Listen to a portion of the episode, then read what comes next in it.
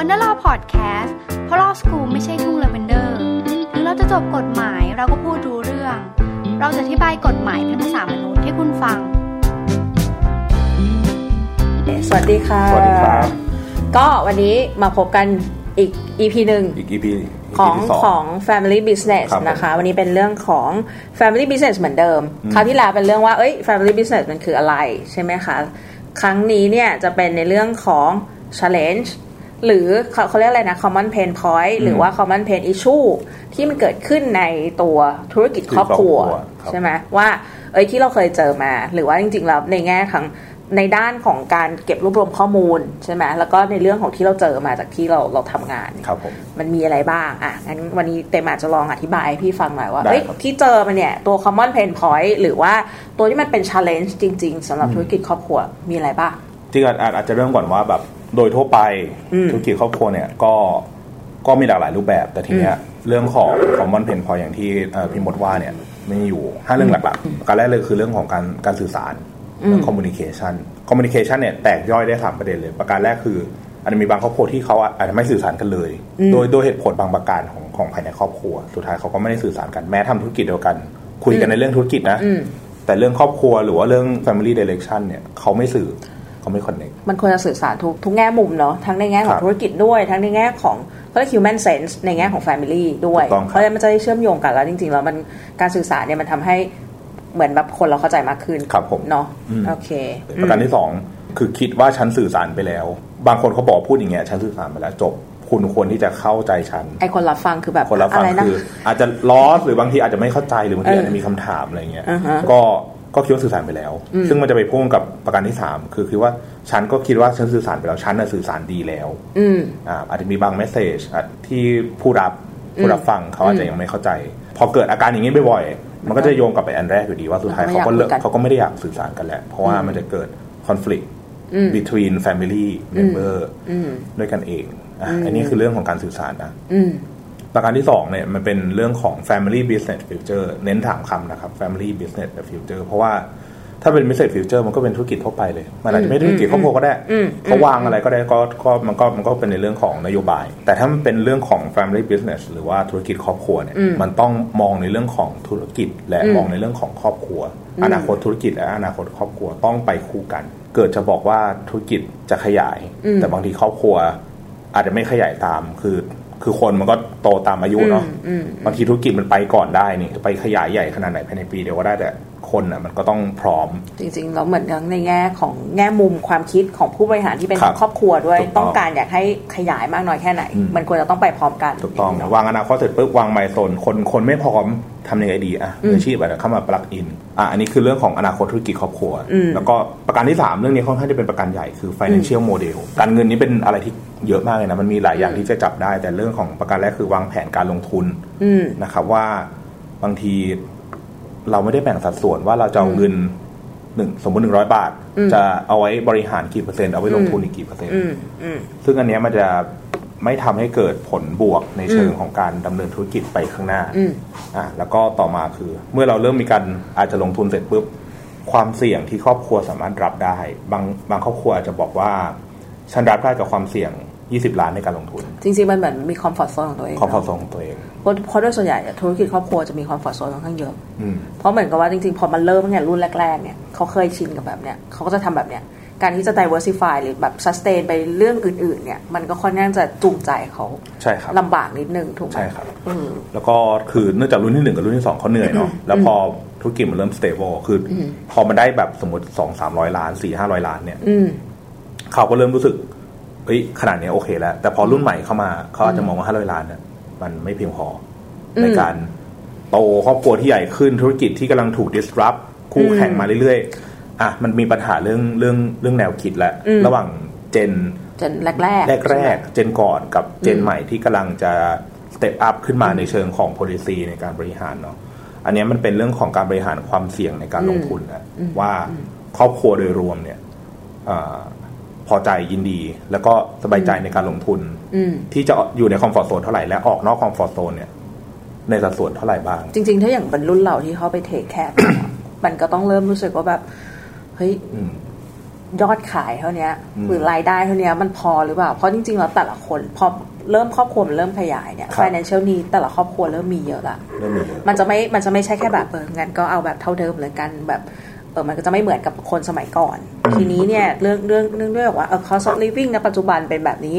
เรื่องของอะคู่แข่งก็มาเยอะครับเพราะฉะนั้นการที่เขาต้องการจะขยายให้มันเพิ่มขึ้นเนี่ย มันก็เลยทำให้อาจจะเป็นส่วนหนึ่งที่ทำให้เกิด challenge กันขึ้นครับภายในครอบครัว ถูกเนาะต้องถูกต้องครับ ทีนี้พอพอมาเรื่องของการลงทุนไม่ไม่ว่าไม่ว่าจะลงตกลงกันได้ หรือว่าจะโอเคที่ในในกราวไหนนะอืม ประเด็นถัดมา challenge ถัดมาเป็นในเรื่องของการการเลือกวางแผนการเงิน ว่าเราจะอืม invest ในรูปแบบไหนอืมบางคนบอกว่าฉันไม่ต้องการเป็นหนี้เลยอืมครอบครัวมาจากธุรกิจสาย cash สาย retail เนี่ยก็จะชอบบอกว่า เงินสด เงินสดการไม่เป็นหนี้เป็นลาภอันประเสริฐเอออ่าหลายหลายหลายหลายหลายพ่อแม่เขาชอบอืมชอบชอบพูดมาอย่างนี้เป็นเป็นคำสอน แต่บางครอบครัวที่เป็นสายโรงงาน หรือว่าเป็นสายไฟแนนซ์เนี่ยเขาก็คุ้นชินกับการ การ financing เนาะอาจจะมี debt ประมาณหนึ่งเพื่อให้มันเพื่อให้มันโตไปได้อืมในระดับหนึ่งอะทีเนี้ยการที่เราไม่ได้สื่อสาร หรือว่าการที่เราไม่ได้พูดคุยกับทางคนในครอบครัวว่าเอ้ยเราทำให้เขาเข้าใจใช่เขาปะทำให้เขาเข้าใจว่าเรามี fin- เรามีเอ่อ investment model ประมาณไหนเนี่ยเออมันก็อาจจะเป็น conflict ที่จะทำให้เกิดปัญหาบานปลายระยะยาวได้ จริงๆต้องบอกว่าถ้าถ้าพูดมาแบบเนี้ยเหมือนอย่างที่เต็มพูดเนี่ย ตั้งแต่เรื่อง common เรื่องอืม family business plan ใช่ไหมไอ้ future เนาะแล้วก็ตัว financial model อะพี่พี่สรุปอย่างนี้ได้ไหมว่า ธุรกิจครอบครัวเนี่ยมันเหมือนกับเขาได้สร้าง comfort zone ให้กับลูกๆหลานๆไปเรียบร้อยละครับผมเพราะฉะนั้นคืออย่างรุ่นแรกอะ่ะเหมือนแบบโหอย่างอย่างที่เอ่ออย่างอาจารย์ชินพัฒน์ชอบใช้หัวหมูทะลวงฟันไปเรียบร้อยแล้วอ่าเป็นอะ trailblazer เออเป็น trailblazer ไปเรียบร้อยแล้ว เสร็จแล้วคราวนี้คือมันทำจนมันเหนื่อยแล้วไง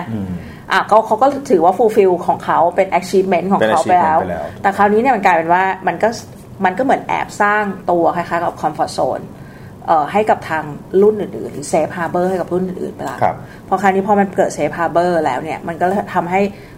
น่าจะเป็นรุ่นไพโอเนียรุ่นบุกเบิกอะอืมรู้สึกเคยชินกับความที่มันเป็นแบบแบบเนี้ยอย่าเอาอย่างอื่นเข้ามา อย่างที่เมื่อกี้เต็มอธิบายเฮ้ยถ้าเราธุรกิจเราเป็นแคชเนี่ยเราไม่ต้องการเป็นหนี้อืม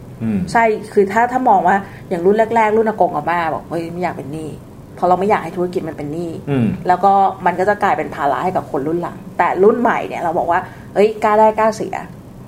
การเป็นหนี้มันอาจจะช่วยเราในเรื่องของธุรกิจให้มันเร็วขึ้นครับเอออันเนี้ยมันเป็นเรื่องที่แบบ เออต้องสื่อสารกัน เพราะใช่ฉะนั้นจริงๆเนี่ยมันเป็นเรื่องแค่การทลายไอ้ตัว buffer zone หรือตัว safe harbor หรือตัว comfort zone ออกไปให้ได้ถูเท่ากนั้ต้นองเองใช่ครับไหมถูกต้องถูกต้องเลย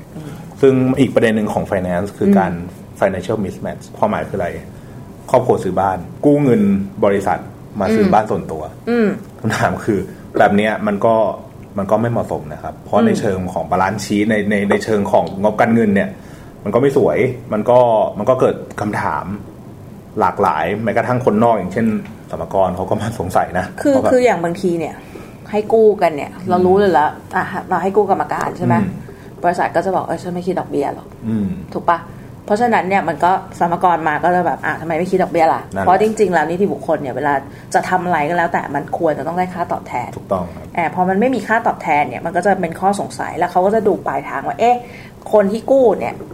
เป็น เป็นใครอืมเป็นคนกันเองหรือเปล่ายิ่งเป็นคนกันเองนี่มันน่าสงสัยใช่ป่ะว่าแบบเฮ้ยการเอาเงินปล่อยกู้ไปโดยที่ตัวเองไม่คิดดอกเนี่ย คุณกำลังจะชีฟกำไรออกไปใช่หรือเปล่าใช่ครับ อันนี้มันเลยน่าสงสัย แล้วมันก็ยังค้างอยู่ในบัญชีอย่างนั้นนะแบบ perpetual debt เลย แบบไปเลยจ้า เป็นหนี้กันตลอคงค้างตลอดดกาลเออคงค้างตลอดการอะไรเงี้ยมันมันก็ค่อนข้างจะเสี่ยงพอสมควรนะใช่ครัคะบเพราะฉะนั้นหรือบางอันเนี่ยจริง ๆ แล้วเป็นค่าใช้จ่ายส่วนตัว แต่แบบ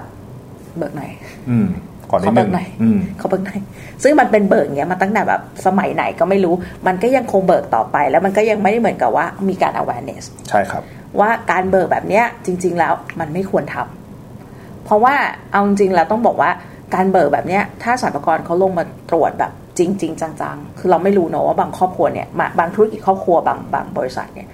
เคยโดนสรรพากรตรวจแล้วหรือเปล่าอืม หรืออาจจะตรวจแต่ว่าเอออาจจะไม่ได้ดูประเด็นนี้ เพราะว่าอาจจะไม่ได้ไม่ได้มากจนแบบ significant ขนาดนั้นอืมใช่ไหมหรืออาจจะไม่เคยตรวจเลยครับประเด็นนี้มันเลยไม่ถูกพิกอัพขึ้นมาจากการตรวจสอบพอมันไม่ได้ถูกพิกอัพมาจากการตรวจสอบก็สบายใจไงก็มันใช่ก็เอ้ยก็ไม่เห็นมีอะไรเลย ตั้งมากี่ปีแล้วสัมภาระไม่เคยเลสประเด็นนี้เมื่อก่อนเมื่อก่อนเขาอาจจะไม่เคยใช่เข้ามาแบบเออออดิตขนาดนั้นอ่าแต่ ในอนาคตเนาะในอใช่นาคตในจเรื่องขริองงๆจริงๆต้องบอกว่าในอนาคตอะมันเป็นเรื่องสำคัญใช่เราอะประหยัดภาษีได้ตอนนี้ หรือเราสามารถที่จะแบบเฮ้ยก็ก็กำไรน้อยลงก็จะได้ไม่ต้องเสียภาษีเยอะอะใช่ใช่ คุณประหยัดได้ตอนนี้ แต่ถ้าวันใดวันหนึ่งสรรพากรมาตรวจอะกลายเป็นว่าคุณเสียค่าใช้จ่ายโดยที่แบบใช่ครับเปล่าประโยชน์อะก็จะโดนค่าปรับโดนเงินเพิ่มเงินเพิ่มหลากหลายมีหลากหลายใช่ที่จะโดใช่นนะครับใช่ก็ใช่ ก็พึงระวังไว้ตรงนี้ดีกว่าใช่นะครับแล้วก็อีกเรื่องหนึ่งคือเมื่อกี้เรื่องไฟแนนซ์แล้วบางทีอืมมันเป็นเรื่องของ asset mismatch ความหมายคืออะไรไปสร้างบ้านอยู่ในอืมพื้นที่ธุรกิจอืมหรือว่าบางทีเอาแผนก marketing ไปทำอะไรก็ไม่รู้ไปให้ทำกับแผนธุรกิจการตลาดให้กับลูกหลานอะไรเงี้ยเออก็ถามถามว่าผิดหลักอะไรไหมคือมันไม่ผิดหลักการบัญชีไม่ผิดหลักภาษีอะไรหรอก แต่ว่ามันมันผิดหลักความเป็นมืออาชีพนะครับเออจริงๆแล้วแบบความมืออาชีพเหมือนแบบอย่างที่เมื่อกี้เต็มบอกว่าเอา ฝ่ายการตลาดอืมไปทำการตลาดให้กับธุรกิจคนอื่น ธุรกิจใช่ภายลูกภายในเครือนี่แหละ ลูกใช่หลาน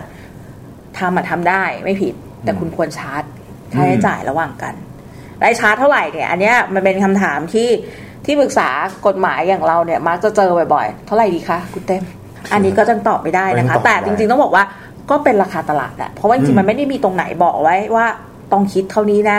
มันไม่มีตรงไหนในประมวลรัษฎากรเขียนไว้ว่า เธอต้องคิดเท่านี้แหละถึงจะโอเค ไม่มีเลยครับ แต่มันขึ้นอยู่กับว่า ถ้าเราจะชาร์จค่าการตลาดกับคนนอกกลุ่ม เราจะชาร์จที่ราคานี้หรือเปล่า อันนี้พูดให้เข้าใจง่ายๆเนาะอืมเออครับแต่ว่าในเรื่องของเนื้อเนื้อหาหรือเอ่อปัจจัยอื่นๆอะมันก็น่าจะซับซ้อนพอสมควรแหละ ใช่ครับเออก็เรื่องพวกนี้ก็จะเป็นเรื่องของ transfer pricing การซื้อขายระหว่างใช่ธุรกิจในเครือแล้วใช่ใช่อ่าก็มันเป็นอีกอีก session หนึ่งที่เรากำลังใช่แผนวางแผนใช่อยู่ใช่ใช่แล้วก็โอเคต่อมาคือเป็นในเรื่องของโมเดลของการ มืออาชีพเนาะอืมการการ challenge อันหนึ่งคือ เราธุรกิจครอบครัวไม่ได้พูดคุยว่าเราจะเอามืออาชีพเข้ามาอยู่ณจุดไหนอืมหรือว่าในอนาคตที่ธุรกิจกำลังจะไป มืออาชีพจะมาฟิลอินเด e แก p ตรงไหนได้ได้หรือเปล่า ซึ่งทีนี้มันสะท้อนในเรื่องของ org chart อืมหรือโครงสร้างเอ่อโครงสร้างทางองค์กรเลยนะ เป็นเป็นกรุ๊ปเป็นกรุ๊ปอืม structure เลยเนี่ยว่าบางทีเราอาจจะให้มืออาชีพเข้ามา under เรา แต่บางทีเขาอาจจะขึ้นมาอยู่ในระดับเดียวกับเรา แต่อยู่อีกคนละกลุ่มธุรกิจอืมก็เป็นไปได้อืมนะครับ แล้วก็ในเรื่องของเอ่อ job description แล้วกันเรียกเรียกว่าเป็น job อืม description ที่ควรคนในครชัอบดเจนอ่า แล้วก็คนในครอบครัวบางคน แม้เป็นผู้บริหารแต่ทำทุกเรื่องเลยอืมทำตั้งแต่ operation ลากยายันเอ่อท็อปรักยายังท็อปเออ ซึ่งทีเนี้ย แล้วมันมีปัญหาอะไร ปัญหาคือ บางทีเราเอามือมืออาชีพเข้ามาเนี่ย แต่เราเป็นเจ้าของเนาะลงไปล้วงลูกลูกน้องเขาเนี่ยอืมบางทีมันก็จะเกิดอาการที่ว่ามืออาชีพเขาก็ไม่ค่อยคอมฟอร์ตหรือเอ้ยรู้สึกทำไมว่ามาวุ่นวายเออทำไมทำไมมันมันคนที่เป็นเป็นเป็นไฮรักีเออเป็นไฮรักีหรือเปล่าหรือบางองค์กรอาจจะไม่มีไม่มีผังองค์กรที่มันแบบที่สูงแบบเป็นสามเหลี่ยมขนาดนั้นก็ แต่ทำไมอยู่ดีมามาอ้อมได้ มันก็จะเกิดคำถามในเชิงของการบมันริหารมันมันส่วนส่วนมากมันจะมักจะเกิดแบบประเด็นว่า ฉันลูกน้องคนเนี้ยเออทำไมฉันต้องไปอธิบายคนนู้นนะเออเอออะไรเงี้ยแล้วแบบแล้วทำไมแบบคนนี้มาถามฉันเรื่องงานทำไมมันจุนจ้านจังอะไรเงี้ย ซึ่งอันเนี้ยมันก็เลยเป็น pain point เหมือนกันครับผมถูกไหมอืมเออใช่ ก็เนี่ยมันเป็นเป็นอีกประเด็นหนึ่งของของ professional model เนาะที่เราที่เราต้องการมันเป็น issue ของธุรกิจครอบครัวอีกอันหนึ่งเป็นในเรื่องของเอ่อ HR และ เรื่องของ skill เรื่องของ payroll อืมเอ่อบางทีธุรกิจครอบครัวเนี่ยเขาเขาก็มี มีความสามารถอืมที่มีข้อจำกัด บางทีเขาอาจจะไม่ได้ไปประสบเจอข้างนอกอืมบางทีเขาอาจจะไม่ได้มีความรู้หลากหลายมากมายนะอืมอ่าอืมมาทำให้บางทีสกิลของธุรกิจครอบครัวเนี่ยของสมาชิกในธุรกิจครอบครัวเนี่ย อาจจะมีจุดที่มันเป็นกำแพงอยู่ ซึ่งอันเนี้ยอืมมันมีวิธีแก้ไข แต่มันเป็นอิชูในธุรกิจครอบครัวนะครับอืมเรื่องของ HR เรื่องของ recruitment แล้วก็เรื่องของการให้ benefit การให้เงินเดือน แก่มืออาชีพบางทีก็อาจจะมี gap ที่มันมันเป็นมันเป็นกำแพงตรงนั้น ซึ่งมันก็เป็น challenge ของธุรกิจครอบครัวเหมือนกันอะทีเนี้ยมันเป็น common pain แล้วเป็น common issue แล้วต่อมาเนี่ยอย่างที่เราเคยเกริ่นไว้ใน EP ที่หนึ่งเนอะอืมว่าเรามีเรื่องของ ownership และเรื่องของ management อืมที่เป็นแกนแกนเป็น x แกนแกน y ใช่ไหมอ่าเป็นแกน x เออแกน y เนี่ยเออคำถามคือ ถ้า ownership มันเยอะล่ะ มันจะมีปัญหาอะไรบ้าง ถ้า owner ถ้า ownership น้อยมันมีความท้าทายอะไรหรือเปล่าอืม management เยอะ management น้อยอืมมันเป็นยังไงบ้างอืมแล้วมันเป็นยังไงบ้างครับ เป็นยังไงบ้างเนี่ย ขออธิบายตั้งแต่ ownership ก่อนแล้วกันอืมถ้า ownership มันเยอะเนี่ย สิ่งที่มันจะเกิดคือประการแรกคือ too much power อืมความหมายคืออะไรอำนาจเยอะไปอำนาจเยอะเกินไปเอออำนาจคนในครอบครัว หรืออำนาจคนคนเดียวซิงเกิลแมนอืมที่สามารถคอโตวได้อืมมันดีไหม มันดีถ้าถูกใช้ถูกใช้อย่างถูกวิธีอืมนะครับความหมายคือถ้าเกิดว่าคนในครอบครัวคิดแผนมาทุกอย่างหมดเลย แต่ถ้าคนหนึ่งคนน่ะ คนนั้นน่ะ ไม่เห็นด้วย อืมคนนี้เป็นคนขอเป็นคนคอโตะเออ เออก็เขาหุ้นเยอะสุดนี่สมมติเออมีหุ้นแบบแปดเก้าสิบเปอร์เซ็นเลยคอบอกว่าฉันไม่เอา จบ ก็คือจบทำอะไรไม่ได้ทำอะไรไม่ได้ทำอะไรไม่ได้จริง ๆ อ่า อันนี้มันเป็นมันเป็น too much power เนาะเป็น too much power อืมก็ ประการที่สองคือ เมื่อมีความเป็นเจ้าของเยอะ แล้วก็บางทีลูกหลานก็อาจจะอยู่ในในชั้นผู้ถือหุ้น ในชั้นกรรมการอืมบางทีมันจะเกิดอาการที่คนข้างล่างอะเขามองขึ้นมาข้างบนอะมองตำแหน่งคาเรียพาธของเขาอะเขาบอกว่าโอ้ตันตันมันลูกเจ้าของเต็มไปหมดเลย นั่งอยู่ระดับแบบ นั่งอยู่ระดับบริหารผู้บริหารก็ทันคือบางบางทีคนสมัยใหม่เราต้องยอมรับว่าเขาต้องการความเป็นเจ้าของใช่ มันอาจจะไม่ได้ใช่แค่เงินเดือนแล้วที่จะใช่จูงใจเขาอยู่ได้ อย่างน้อยให้เขารู้สึกภูมิใจในในงานที่เขาทำอะถูกต้องครับใช่ไหมอืมเพราะฉะนั้นแบบสมมติว่าเออเรามองขึ้นไปแล้วโอ้โห แท่งนี้มันเตะมันอืมมันมันค่อนข้างจะตันแค่นี้ละสมมติเราอยู่ระดับ m ม n เจอร์แล้วการจะขึ้นไปเป็น director โอ้โห ไม่รอดแน่ไม่รอดแน่เพราะว่ามันมี director เต็มไปหมดเลยอืมแล้วซึ่งมันเป็นคนในครอบครัวด้วยคราวนี้มันจะเกิดปัญหาอย่างที่เต็มบอกก็คือว่า เราในฐานะที่เป็น family เราก็แบบอยากจะเข้าไปคุมแหละอืมถูกไหม family ทุกคนอยากเข้าไปคุมหมดแหละแต่คราวนี้พอคุมเสร็จปุ๊บไอ้ข้างล่างอะไอ้ที่มันอยู่ข้างล่างอะสมมติเราอยู่บนเพดานอะไอ้ไอ้นี่อยู่ตรงตัวบ้านเนี่ยอืมไอ้ตัวบ้านมันก็มันก็รออยู่เมื่อไหร่จะได้ขึ้นๆใช่ไอ้ข้างบนก็บอกว่าอย่าขึ้นมานะอะไรอย่างเงี้ยเออ มันก็จะกลายเป็นว่าเฮ้ยมันก็กลายเป็นคอน FLICT ครับด้วยเหมือนกันอืมแล้วมันก็น่าจะเป็น challenge หนึ่งใช่ไหมเต็มว่าธุรกิจครอบครัวมันอาจจะไปต่อครับ ไม่ไม่ได้ ไม่ได้ ไม่ได้ดี ไม่ได้ดีขนาดเอนั้นอมแล้วก็ตัว retention rate ละกันอืมคือการการการคงพนักงานที่มีความสามารถอืมบางทีเราเราเราชอบอัดฉีดเงินเขาเยอะนะแต่ใช่บางทีเราเขาอาจจะต้องการอย่างอื่นความเป็นเจ้าของความเจ้าของเขาต้องการอาจจะต้องการตำแหน่งเป็นเป็น personal achievement ของของบางคนละกันอืมซึ่งเขาเห็นว่ามีแต่เขาขึ้นไปไม่ได้ บางทีเขาอาจจะรู้สึอืกมว่าสุดท้ายแล้วที่นี่อาจจะไม่ใช่ที่ของฉัน เขาอาจจะไปองค์กรใหญ่ อาจจะไปที่อื่นเอออ่าองค์กรใหญ่ที่อาจจะถ้าสิร์ฟเทียบตรงเคียงได้กันมากว่าใช่ไหมถูกต้องเออใช่ครับ อันนี้เรามองคนคนข้างในเนาะทีนี้คนข้างนอกถ้าเขาจะต้องการเข้ามาในธุรกิจครอบครัวเนี่ยเขาจะเขาจะรู้สึกได้เลยว่า โอ้ผู้บริหารกรรมการเป็นครอบครัวหมดเลยเว้ยบางทีอืมการที่เขาจะเสนอความไอเดียอืมบางทีเขาเขาจะบริหารอะไรที่ที่เป็นฝีมือเต็มความสามารถของเขาอาจจะถูกจำกัดอืมด้วยด้วยด้วย family อืม environment ใช่ทำให้คนที่มีความสามารถบางทีเขาก็มีความ concern มีความกังวล มี concern ว่าฉันเข้ามาแล้วฉันจะเป็นยังไง อืมฉันจะถูกจำกัดไหมฉันจะฉันจะโดนริดรอนอะไรบางอย่างหรือเปล่าใช่อืมพอพอเหมือนแบบพอเราเป็น professional เข้าไปเราก็ต้องการความมั่นใจเนอะใช่ครับว่าว่าเราจะได้รับการยอมรับใช่จากทางสมาชิกครอบครัวจริง ๆ อะไรประมาณนั้นใช่ครับ อ่าประเด็นอีกประเด็นหนึ่งประเด็นที่สี่เขานั่งสำคัญเลยเป็นเรื่องของภาษีมรดกเนาะอืม เรื่องอะสมมติถ้าหุ้นเยอะเนี่ยทำไมเดี๋ยวพี่ต้องถามก่อนทำไมความเป็น high ownership เนี่ย ถึงจะไป impact ในเรื่องภาษีการรับมรดก อันนี้อาจจะต้องพูดให้ให้ทางผู้ชมผู้ชมทางบ้านเข้าใจและผู้ฟังเข้าใจด้วยเออเพราะอะไร คือการมี high ownership อะอืมถ้าอย่างที่บอกที่ EP หนึ่งนะ คือหุ้นเยอะนั่นแหละอืม เร็วๆหุ้นเยอะนั่นแหละ high high ownership High ถ้ามอง ownership ถ้าถ้ามองในแง่ของ physical คือ ฉันมีหุ้นเยอะฉันนั่นมีแหละหุ้นเยอะนั่นแหละเออประเด็นคือหุ้นมันก็สะท้อนมูลค่าเอออ่า และทีนี้ก็ถ้าสมมติคนคนนั้นได้จากไปอืมอ่าหุ้นนั้นก็จะตกสู่ลูกหลานทายาททายาทอืมอ่าทีเนี้ยหุ้นนั้นหุ้นที่มีมูลค่าก็จะถูกเก็บภาษีอืมอ่าเป็นภาษีมรดก ถ้าเกิดไม่ได้วางแผนอืมไม่ได้วางโครงสร้างไว้ดีอืมๆไม่ได้อาจจะเอาหุ้นนั้นไปไปจัดการอืมซึ่งมีเครื่องมืออม นะครับหุ้นเนี้ยก็จะถูกแท็กเต็มที่เลยถูกใช่เก็บภาษีเต็มที่คือต้องบอกว่าถ้าอย่างอย่างถ้าเข้าใจว่าทุกคนน่าจะพอทราบแหละเรื่องภาษีการรับมรดกเนี่ยมันจะเก็บภาษีในส่วนที่เกินมูลค่า 100 ล้านบาทอ่าขึ้นไปถูกไหมถูกต้องห้าเปอร์เซ็นต์สิบเปอร์เซ็นต์แล้วแต่ว่าผู้รับเป็นใครครับผมทีนี้เนี่ยถ้า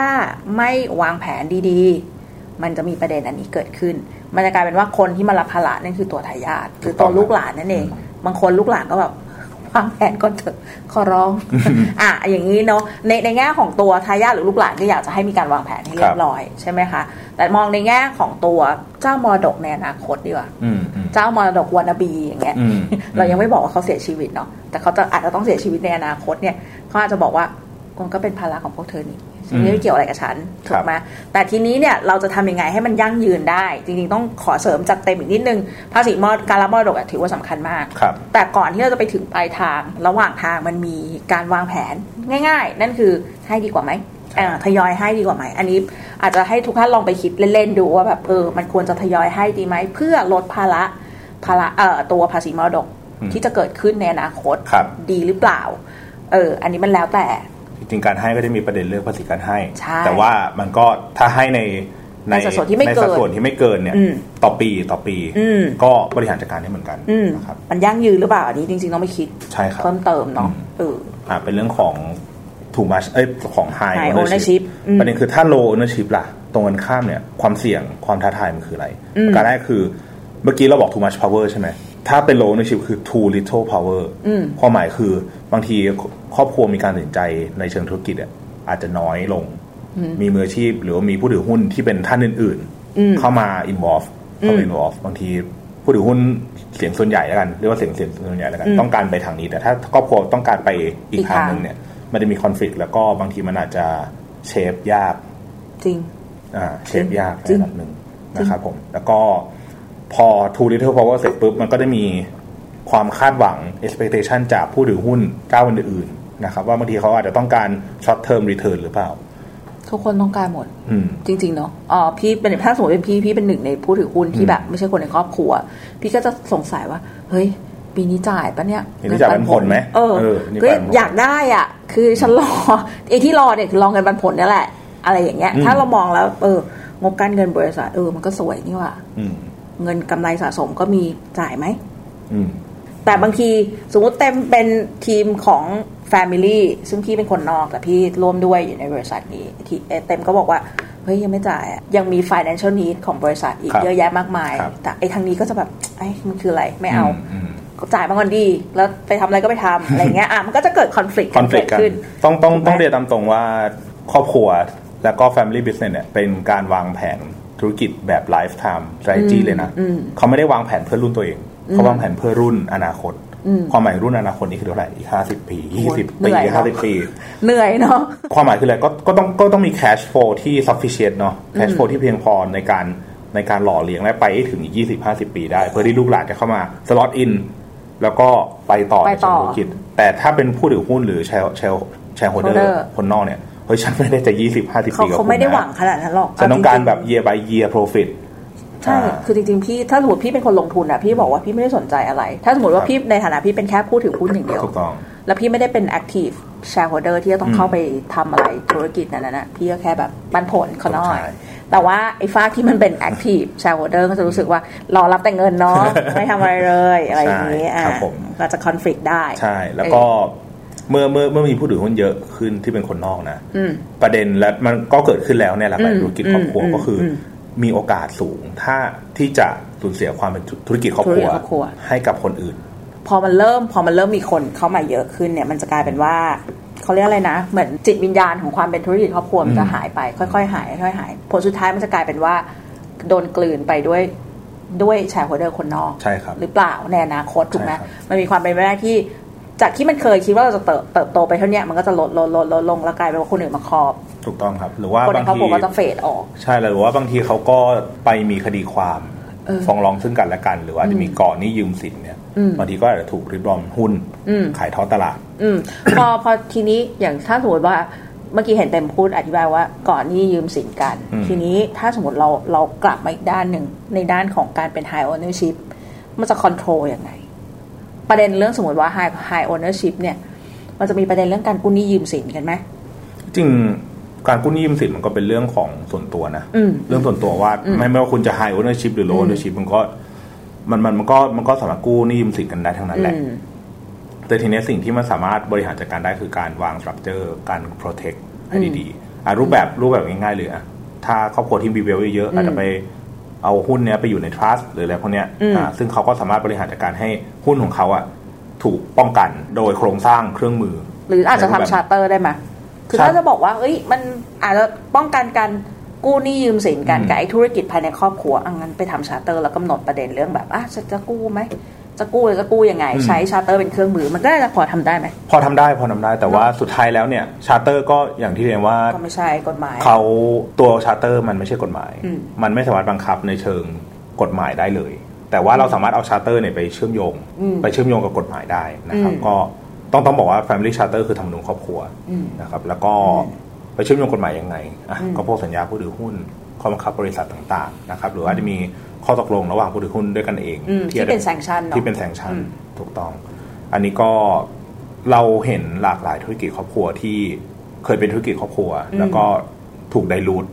ออกไป จริง ๆ อย่างอย่างบริษัทใหญ่ๆบริษัทในโลกใหญ่อย่างในเงี้ยโลกเออที่ที่มี case study ที่จริง ๆ เพิ่งเกิดล่าสุดก็อย่างกูชี่อืมสุดท้ายเขาไม่ได้เป็นธุรกิจครอบครัวแล้วอืม นะครับโดน Louis Vuitton ซื้อไปหรืออะไรที่ผมจำได้แม้กระทั่ง Louis Vuitton เองก็ตามอืมหลุยใช่ส์วิตตองเองจริง ๆ ก็เป็นธุรกิจครอบครัวอืมแต่ก็รักษาความเป็นธุรกิจครอบครัวไม่ได้ ไม่อยู่ เพราะว่าเขาก็เกิดอาการที่เขาไม่สามารถป้องกันหรือไม่มีโครงสร้างครอบครัวที่ที่เขา plan ไว้ก่อนแล้วก็ protect ไว้ก่อนหรือว่าธุรธุรกิจเบียร์อย่าง Guinness เนี่ยเมื่อก่อนก็ก็เป็นธุรกิจครอบครัวสุดท้ายก็โดน Diageo Moët นะครับโอ้โห Diageo Moët ก็เข้ามาซื้อกิจการไป เนื่องด้วยว่าเขามีคดีความ นะครับ อันนี้ก็ไม่อยากให้เกิดขึ้นในในตัวธุรกิจครอบครัวของทุกท่านนะครับอืมจริง ๆ ถ้าแบบใครสนใจอยากอ่านพวกกุชชี่อืมหรือแม้กระทั่ง LVMH ใช่ไหมหรือแม้กระทั่ง g n e s เนี่ยอีกเนี่ยน่าจะหาเสิร์ชในหาเสิร์ชได้ตรงนี้หาเสิร์ชได้เลยครับ เพราะว่าเคสก็ถือว่าดังถือว่าดังในระดับหนึ่งนะครับโอผเคมต่อมาถ้า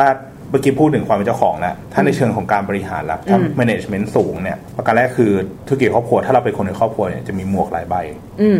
หมวกความเป็นเจ้าของ หมวกกรรมการ อืม หมวกผู้บริหาร อืม แล้วก็ประการที่สี่เนี่ยไอ้หมวกที่สี่เนี่ย คือหมวกของความเป็นคนในครอบครัว อืม สี่อย่างเนี้ยมันจะที่จริงมันก็ลิงก์กับอันอันก่อนอีกหนึ่งว่า บางบางทีถ้าเราไม่บริหารดีๆเนี่ย เราเป็น แค่ผู้ถือหุ้นเนี่ยจะลงไปลึกถึงชั้นผู้บริหารเลยเนี่ยหรือว่าลงไปลึกกว่านั้นในเชิงแบบ day to day operation อะไรอย่างเงี้ยมันก็มันก็ไม่ควร แล้วมันก็จะทำให้เกิดความสับสนในการทำงานได้นะครับผมแล้วก็อีกประการหนึ่งเนี่ยคือเรื่องของ mindset ว่าถ้าเราเป็นอยู่ในการบริหารมากเกินไปเนี่ย บางทีเราอาจจะมี operation mindset แต่ไม่ได้มี investor mindset ในการมองไปข้างหน้า 3 ปี 5 ปี เราอาจจะมองปัญหาณปัจจุบัน แต่เราอาจจะไม่ได้มองว่าอนาคตธุรกิจต้องไปในรูปแบบไหนอ๋อ นั่นหมายถึงว่าสมมติว่าพี่ลงไปดูแต่ operation อย่างเดียวครับ ไม่ได้สนใจโลกภายนอกเลยอืมแนวคิดในเรื่องของการ investment เนี่ยหรือว่าการขยายหรือการ diversify ให้มัน sustain ต่อไปเนี่ยมันก็ไม่มี ถูกต้องครับ เพราะฉะนั้นพอกลายเป็นว่า เอยอันนี้มันไม่ได้ทำให้ถึงแม้จะมี high management จริง ๆ ก็ตามนะอืมแต่มันอาจจะทำให้ธุรกิจครอบครัวมันไม่โต มันถูก challenge ได้ใช่ เพราะเหมือนเราย่ำอยู่กับที่ตลอดเวลาใช่อย่างนั้นคือใช่ไหมเราเราไปเราไปแก้ปัญหาอดีตมากกว่า ซึ่งถามว่าสมมติเราอยู่ในสาย production แล้วกัน เราก็จะมองเห็นปัญหา production นะเราก็จะแก้ productionเราแก้เก่งเลยนะ เราแก้เก่งมาก สุดยอดมาก แต่ว่าสุดท้ายแล้วธุรกิจมันก็มีหลากหลาย division ใช่เนาะถ้าเราซูมออกมาเราจะเห็นว่าเฮ้ย production สามารถ hold ก่อนไว้ได้นะมันยังมีอันอื่นนะมันอาจจะมีปัญหานะ แต่ว่าโฮโฮโฮนี้โฮเรื่องไว้ก่อนโฮเรื่องไว้ก่อน แล้วไปพัฒนาภาพใหญ่ไปแก้ไขภาพใหญ่อืมมันจะ boost บริษัทให้เติบโตไปไกลขึ้นได้เหมือนก็เขาแค่มองเป็น piece by piece เป็นไป piece by piece ใช่ไหมครับผมอืมแล้วก็ในเรื่องของ การบริหารความสัมพันธ์อย่างที่บอกว่าแบบคนในครอบครัวจะมีหมวกหลายใบอืมเขาต้องบริหารหมวกเสร็จไม่พอออืมต้องบริหารคนในครอบครัว แต่ละคนด้วย คนในครอบครัวสายครอบครัวเสร็จปุ๊บญาติพี่น้อง อ่ารุ่นคุณพ่อคุณแม่ ต้องบริหารว่าเขามีความรู้สึกยังไงนะครับเออเพราะบางทีเขาไม่ happy หรือเปล่าที่แบบเหมือนประมาณว่าเต็มเป็นผู้บริหารแล้วเต็มก็เป็นญาติด้วยแต่พี่ไม่ได้เป็นอย่างเงี้ยใช่พี่บอกว่าเต็มทำไมบริหารนี้วะเออ ใช่ไหมเป็นลูกเป็นแบบพนักงานทั่วไปอะแต่คืออยู่ดีๆมา มา feedback แบบเออ direct สุด ๆ เลย เออ แล้วเป็น feedback แบบ Family Feedback ทำไมบริหารเงี้ยใช่ว่าอย่างงี้เพราะอะไร ไอ้นี่ก็แบบ อะ ก็ไม่กล้าพูดแล้วเว้ยอืมก็ก็ก็ก็คือกลัวกลายเป็นว่าถูกต้องมันก็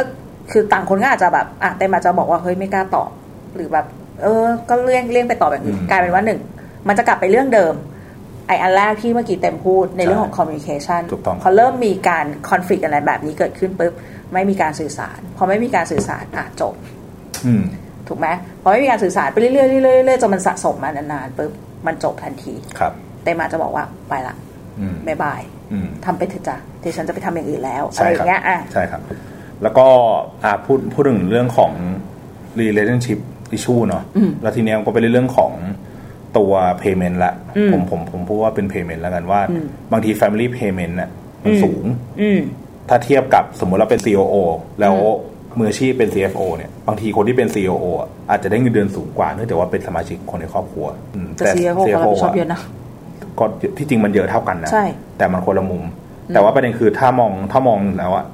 คนในครอบครัวได้แสนหนึ่งเออ CFO อาจจะได้ห้าหมื่นเออคำถามคือมันจะมีปัญหาถึง 4G แล้ว corporate governance แล้วก็ความโปร่งใสชัดเจนว่าเอ๊ะทำไมคนในครอบครัวถึงได้ตั้งแสนหนึ่งแม้แม้เป็นระดับเท่ากัน professional ก็จะมองแล้วว่าแบบเฮ้ยแบบนี้มันมันมันรู้สึกไม่แฟร์ หรือเปล่าอืมแล้วคนที่มีความสามารถเป็น professional จริง ๆ เขาก็จะมีโอกาสที่เขาจะออกเพื่อไปอยู่ในองค์กรที่มีความให้ค่าตอบแทน Clear ที่อ่าที่ที่ชัดเจนกว่านี้กับคาเรียพาธของเขานะครับแล้วแล้วมันก็จะลิงก์กันในเรื่องของว่า ถ้าเป็นสมาชิกครอบครัวอยู่ในการบริหารอืมคำถามต่อมาคือความรู้ความสามารถประสบการณ์ของเขา ชั่วโมงบินแล้วกันอืมเพราะว่าบางทีลูกหลานจบ เรียนจบเสร็จปุ๊บ คุณพ่อแต่งตั้งเลย เป็นผู้จัดการโรงงาน งงเลย อะประสบการณ์อยู่ใน ใช่ประสบการณ์อยู่ไหน เออ ทีเนี้ยมันจะเกิดปัญหาอะไร ประการแรกเลยคือคำถามจากคนทำงานเมื่อก่อน ใช่ ประการประการที่สองคือเขาต้องมารับแรงกดดันที่เป็นปัญหาของการทำงานที่เขาไม่เคยเจอนะ ถูก เพราะว่ามันจะมีไอ้พวกแบบพนักงานอยู่แล้วแหละอืมที่ที่แบบอ่าอาวุโสหน่อย อันนี้เข้ามาใหม่ใช่ไหมรับน้อง อ่า ไหนดูซิจะทำได้หรือเปล่า อะไรครับประมาณเนี้ยมักจะเจอแบบเนี้ยมันดูเหมือนละครเนอะมันใช่ก็มันก็เป็นมันก็ชีวิมันตก็จริงเกิดขึ้นจริงนะเอคอรับเกิดขึ้นจริงเกิดขึ้นจริงก็ก็เป็นปัญหาของอ่าธุรกิจทุกคนที่มีการบริหารอืมงานสูงอืมนะครับ ทีเนี้ยถ้ามาตรงข้ามอีกฝั่งหนึ่งเป็นถ้ามีการ low บริหารงานเนี่ยมันมันโลมันอืมต่ำเนี่ยการแรกคือถ้าเราไม่มีเครื่องมือหรือว่ามี device บางอย่างที่จะมอนิเตอร์ มืออาชีพหรือคนที่เข้าไปทำงานเนี่ยมันก็มันก็มีความเสี่ยงมีความเสี่ยงนะความเสี่ยงอะไรบ้างประการแรกก็คืออาจจะถูกช่อโกงนะครับอืมว่าสมมุติถ้าไม่ได้อยู่บริหารเลย เรื่องการเงินไว้ใจเกินไป เรื่องการซื้อขายอะอืมประเด็นสำคัญเรื่อง pro- เรื่อง procurement เนี่ยที่หลายใช่ๆคนชอบบอกว่าแบบอยู่ดีซื้อซื้ออะไรอะไรเข้ามาคือเข้ามาเนี่ยเอออะถ้าเราไม่มีเครื่องมือในการมอนิเตอร์ตรงเนี้ยก็ก็ถือว่ามีความเสี่ยงนะครับใช่แล้วก็ใช่เรื่องของประสิทธิภาพการทำงานอืมต้องยอมรับจริงๆว่าคนเป็นเจ้าของจะมี passion ในการทำงานทำทำการออกมาให้ดี สร้างสรรค์สิ่งใหม่ ๆ เพื่อให้ประสิทธิภาพประสิทธิผลอืมมันอยู่ในจุดที่สูงที่สุดเท่าที่เป็นไปได้อืมนะครับ แต่ว่าการที่เป็นคนนอกเข้ามามุมเนี้ยมันคงไม่ใช่ว่าไม่มีหรอก แต่ว่าอืมมันจะมันจะไม่เยอะเท่ากับคนในครอบครัวละกัน เพราะว่าเขายังไม่ได้มีความรู้สึกว่าตัวเขาเป็นเจ้าของถูกต้องถูกไหมถูกต้องเพราะฉะนั้นพอมันเป็น low management ปุ๊บเนี่ยเราปล่อยไว้ใจเขาอะอืมพอความไว้ใจอะตอนแรกอะเขาอาจจะโอเคแหละทำงานถวายหัวเลยใช่ครับแต่พอมันเริ่มไว้ใจกันเยอะๆขึ้น เราเริ่มอาจจะแบบเออปล่อยให้เขาดู บางคนเนี่ยถ้าไม่ซื่อสัตย์จริง ๆ ก็กาจะโกงได้ แล้วมันครับโกงได้ง่ายถ้าบางธุรกิจด้วยซ้ำถูกต้องถูกไหมถูกต้องครับเออก็อีกประเด็นหนึ่งนะที่ที่ว่าถ้าเราอยู่ในการบริหารงานที่ต่ำเนี่ย คืออย่างหนึ่งคือเราอาจจะไม่มีอินไซต์เรื่องของ day to day operation อืมมากขนาดนั้นอืมอืมคือถ้าเราไม่ได้มีทุกคนอยู่ในทุกทุกตำแหน่งทุกภาคส่วนน่ะอืมเราอาจจะไม่มีมีอินไซต์ในการพัฒนา policy อืมที่มันตอบโจทย์กับ stakeholder ภายในทุกคน ทีนี้มันก็อาจจะมีคำถามจาก ไม่รู้ผู้ผู้ชมทางบ้านคิดอืมจะถามเลยว่านะแต่เราก็ไม่ได้ยินหรอกค่ะ ทีนี้เนี่ยเอิ่มมันอาจจะมีคำถามว่า ถ้าเราบอกว่า เอ้ย high management อืมก็มีปัญหา เพราะมันติดปัญหาตรงที่ว่า ครอบครัวแกเต็มไปหมดเลยครับใช่ไหมแต่ถ้า low management ปุ๊บครอบครัวไม่ค่อยเยอะ แต่ professional เยอะหรือคนอืมนอกเยอะ ก็อาจจะมีเรื่อง fraud โดยที่แบบเออเราอาจจะไม่ได้คาดคิดว่า เอ้ย มันจะครับมีเยอะขนาดนี้ มันจะเจออีกทีก็แบบอ้าวเป็นเรื่องเป็นคดีขึ้นมาแล้ว คราวนี้มันอาจจะต้องมาถามคำถามว่า แล้วตกลงแล้วเนี่ย จำเป็นที่จะต้องมีคนในครอบครัวในธุรกิจมากหรือน้อยกันอืมขนาดไหน และครับควรจะอยู่ตรงไหนดีกว่าครับอันเนี้ยครับที่ที่ที่ที่คิดว่าคนฟังอาจจะมีคำถามว่าอะแล้วเราเห็นว่ายังไง ครับ ที่จริงอันเนี้ยโดยสรุปเลยนะอืมเรียกว่าโดยสรุปเลยคืออต้องบอกก่อนว่ามันไม่ใช่ทุกทุกธุรกิจ ครอบครัวจะโดนทุกชาเลนจ์เออที่เราพูดมาเมื่อกี้นะครับ ว่าอืมคือบางทีมันอาจจะมีบางจุดที่เขาทำได้ดีมาก คือเขาอาจจะมีระบบมอนิเตอร์ที่อาจจะดีอยู่แล้วก็อาจได้จะดีอยู่แล้วก็ใช่หมได้ แม้แม้มันไม่ใช่แบบระบบ ERP หรือว่าเป็นระบบอะไรนะ แต่ว่าเขาได้มีกระบวนการมีมีการเชื่อมโยงที่ดี แต่อาจจะมีระบบที่ดี แต่บางทีก็จะมีปัญหาเรื่อง financial อืมก็ได้นะครับอืมเพราะถึงถึงได้พยายามจะสื่อว่ามันไม่ใช่ว่าทุกปัญหาทุกธุรกิจก็ควรจะเจจอริงๆจริงๆต้องบอกว่าไม่ว่าจะเป็นเออต้องพูดว่าธุรกิจครอบครัวเนี่ยมัน หรือว่าธุรกิจอื่น ๆ ก็ตามเนี่ย มันไม่ได้มีสูตรสำเร็จหรอกครับในการที่จะวางคนในแต่ละธุรกิจอืมโดยเฉพาะในเรื่องของธุรกิจครอบครัวเนี่ยมันจะไปเชฟเลยว่า โอเค ฉันจะต้องเอาเอ่อคนในครอบครัวไปอยู่ในตำแหน่ง C level หมดเลยก็ก็ไม่อาจจะไม่ใช่ก็ได้ มันอาจจะไม่ได้ตอบโจทย์ทุกโจทย์ หรือจะบอกว่า งั้นฉันลง management หน่อยละกัน ก็เอาเฉพาะแค่ฉันเป็น MP แล้วกัน ใช่ป่ะ management เออโทษที MD แล้วกันเป็น management director ไปครับแล้วที่เหลือก็ใช้ professional ครับ มันอาจจะไม่ได้ตอบโจทย์ทั้งหมดครับการทำแบบนี้มันอาจจะดีก็ได้ แล้วก็เอ่อควบคุมในฐานะที่ตัวเองเป็น shareholder อืมก็ก็ได้เหมือนกันอืมแต่ว่าอาจจะต้องมานั่งดูว่า เอ้ย อะไรที่มันเหมาะสม คือจริงๆเนี่ยทุกคนพอทำธุรกิจมันน่าจะเริ่มเห็นปัญหาแหละเพราะปัญหาในเรื่องของการ manage เนี่ยมันเห็นอยู่แล้วทุกวัน เราเราอยากให้คนของเราจะเข้าไปอยู่ในจุดไหนเนี่ยอันนี้มันขึ้นอยู่กับการบริหารจัดการอะหรือการวางแผนของการครอบครัววางแผนมากกว่า ฉะนั้นสิ่งถึงที่จะสื่อต่อก็คือสุดท้ายโครงสร้างอะมันสำคัญอืมสำคัญพอๆกับกับคนในครอบครัวเลยอืมนะคือคนในครอบครัวมีอยู่ในธุรกิจอะก็ดีอืมซึ่งอย่างที่บอกว่าสี่สี่รูปแบบของธุรกิจครอบครัวที่บอกใน EP ที่แล้วเนี่ยอืมทุกทุกกล่องเลยอืมมีธุรกิจที่ success ไปหมดแล้วอืมแต่สิ่งที่มันเป็น common ground ของเขาแล้วกันอืมอืมคือเขามีโครงสร้างธุรกิจที่ที่เอื้อประโยชน์ที่ support อืม การเจริญเติบโตของธุรกิจและการเจริญเติบโตของจริงๆต้องบอกว่าเพิ่มอีกหนึ่งคือ direction direction อืมถูกต้องครับ เราจะไปทางไหน เราจะไปทางไหนกันเนอะซึ่งพวกเนี้ยต้องต้องพูดคุยกันนะใช่ต้องพูดคุยกันใช่เพราะว่าใช่ gen หนึ่ง gen สอง gen สามบางทีเขามองไม่เหมือนกันอืมแต่ว่าโดยเฉพาะ gen หนึ่งกับ gen สามเนี่ยคุยกันแทบจะไม่รู้เรื่องแน่นอน ถูกต้องแล้วก็โครงสร้างเสร็จปุ๊บทุก challenge อะมันจัดการได้นะอืมจัดการได้แค่อยู่ที่ว่าเราเลือกเครื่องมือไหนอืมเลือกเลือกโครงสร้างเลือกเครื่องมือแบบไหน แล้วก็ใช้ให้ถูกวิธีอืม บางทีเราอาจจะเลือกโครงสร้างอย่างนี้ แต่เราใช้ไม่ถูกวิธีเนี่ยก็อืมมันก็เป็นโทษมากกว่าคุณอืมนะครับ ก็อันเนี้ยก็อยู่ที่ว่าคนที่เราวางแผนหรือคนที่เราให้เขาวางแผนเนี่ยอาจจะเป็นที่ปรึกษาหรือว่าเป็นเป็นใครก็ตามที่เราไว้วางใจเนี่ย เราก็ต้อง make sure จริงๆว่าเขาเข้าใจในในบริบธุทรกิจของเราจงๆในธุรกิจในคอบริบทคขวองครอบครัวของเราจอืริงมๆนะครับเพราะว่าอย่างที่เรียนว่าธุรกิจครอบครัวมันไม่ใช่แค่เรื่องของธุรกิจอย่างเดียว เขาต้องไม่มองเรื่อง financial only อืมต้องมองในเรื่องของความสัมพันธ์ ต้องมองในเรื่องของคนคนอืมมองในเรื่องของ long term investment ด้วยใช่นะมันมีหลายอย่างที่ประกอบกันอืมนะครับเพราะฉะนั้นที่ปรึกษาหรือว่าคนที่มีประสบการณ์ด้านเอ่อธุรกิจครอบครัวเนี่ยก็ต้องเข้าใจจุดนี้ด้วยนะครับ แล้วก็วางโครงสร้างเนี่ยก็อย่างที่บอกว่าเรื่องครอบครัวเสร็จปุ๊บธุรกิจ แล้วก็มืออาชีพในอนาคตถ้าเราต้องการที่จะโตนะถ้าเราต้องการที่จะโตว่าบางทีมืออาชีพเขาเข้ามา support เราในมิติที่เราบางทีเราอาจจะไม่รู้ด้วยซ้ำว่าเฮ้ยสิ่งนี้มันมีนะครับ แล้วก็ สุดท้ายแล้วคือวางแผนเพื่อคงความเป็นธุรกิจครอบครัวไว้อืมนะครับ ว่าเราก็อยากให้ธุรกิจครอบครัวเนี่ยคงความเป็นธุรกิจครอบครัวค้างไว้อยู่ในท้ายที่สุด ใช่นะครับว่าจะไม่ว่าจะกี่สิบปีร้อยปี เราเราคงอยากให้มีธุรกิจครอบครัวเราเป็นร้อยอะร้อยร้อยปีเป็นร้อยต้นปีไปสมาชิกเป็นร้อยคนอืมก็แต่ยังอยู่ในธุรกิจครอบครัวยังไปได้เรื่อยยังไปได้เรื่อยเนอะแล้วก็สำคัญคือยั่งยืนด้วยใช่นะครับยั่งยืนและใช่คงความเป็นธุรกิจครอบครัว ทั้งนี้เนี่ยก็อย่างที่บอกว่าช l เลน g e มันจัดการได้มีหลาย solution อืมนะครับ เราเราจะพูดใน EP ถัดไปอืมนะ EP ที่สามว่าอืมแล้วทางออกล่ะๆจะจัดการยังไง จะจัดการกันในรูปแบบไหนอันนี้บ้งเราเห็นละ challenge มันคืออะไรบ้าง แล้วคราวนี้เราจะจัดจะจัดการกับ challenge แบบไหนได้ใช่ครับ ในระดับหนึ่งแล้วกันอืมมันอาจจะไม่ใช่สูตรสำเร็จหรอก แต่เราคิดว่าเออ อันเนี้ยน่ะมันน่าจะเป็นวิธีการหนึ่งที่อืมมันน่าจะช่วยได้เนะอยากจะมาลองนำเสนอดูนะใช่ว่าใช่จากจากเคสที่ทางอืมเราได้เคยทำมาแล้วก็ หรือจากหลากหลายประสบการณ์ จากคนอื่น จากคนอื่นจากคนอื่นอืมครับที่เขาทำมาคำว่าจากคนอื่นที่เขาทำมาอาจจะเป็นของต่างประเทศแหละไม่ใช่ในประเทศเราเพราะในประเทศเราไม่รู้ ครับผมใช่ก็เลยประมาณนี้นะสำหรับใช่ EP นี้สำหรับ EP นี้ก็ก็คิดว่าน่าจะพอเห็นภาพเนาะอาจจะได้ประโยชน์จากในเรื่องของ Family Business ที่มันถูก challenge ครับตัวเพนพอยต์ต่างๆนะคะ แล้วก็ไว้เจอกันใน EP หน้านะครัคะบวันนี้ก็ขอบคุณมากนะคะครับสวัสสวัสดีดีครัค่ะบ